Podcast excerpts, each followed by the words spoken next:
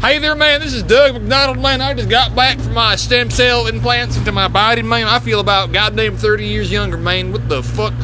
Man, holy shit. Man, I feel. I feel like Donald Trump, man. Donald fucking Trump, man. I feel like a man. Man, I feel like Donald Trump. Because I, you know why? Because I feel invincible.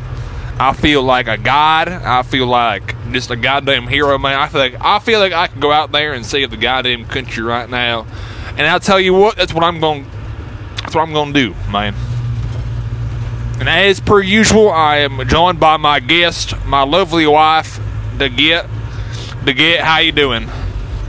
Hey there, uh, Dougie. Dougie, Dougie. I also got that stem cell research, man. My name's Dougie. Uh, hey there, uh, I love.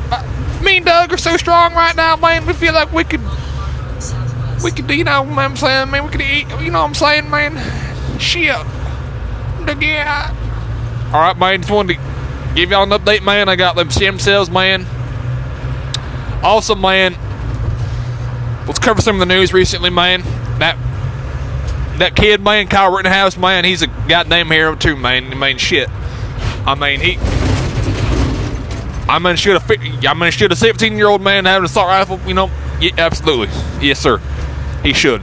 And you know what? He has the right to shoot them goddamn uh, people out there, man. You know what I'm saying? Shoot them goddamn uh, protesters, man. You know what I'm saying? Yes, sir.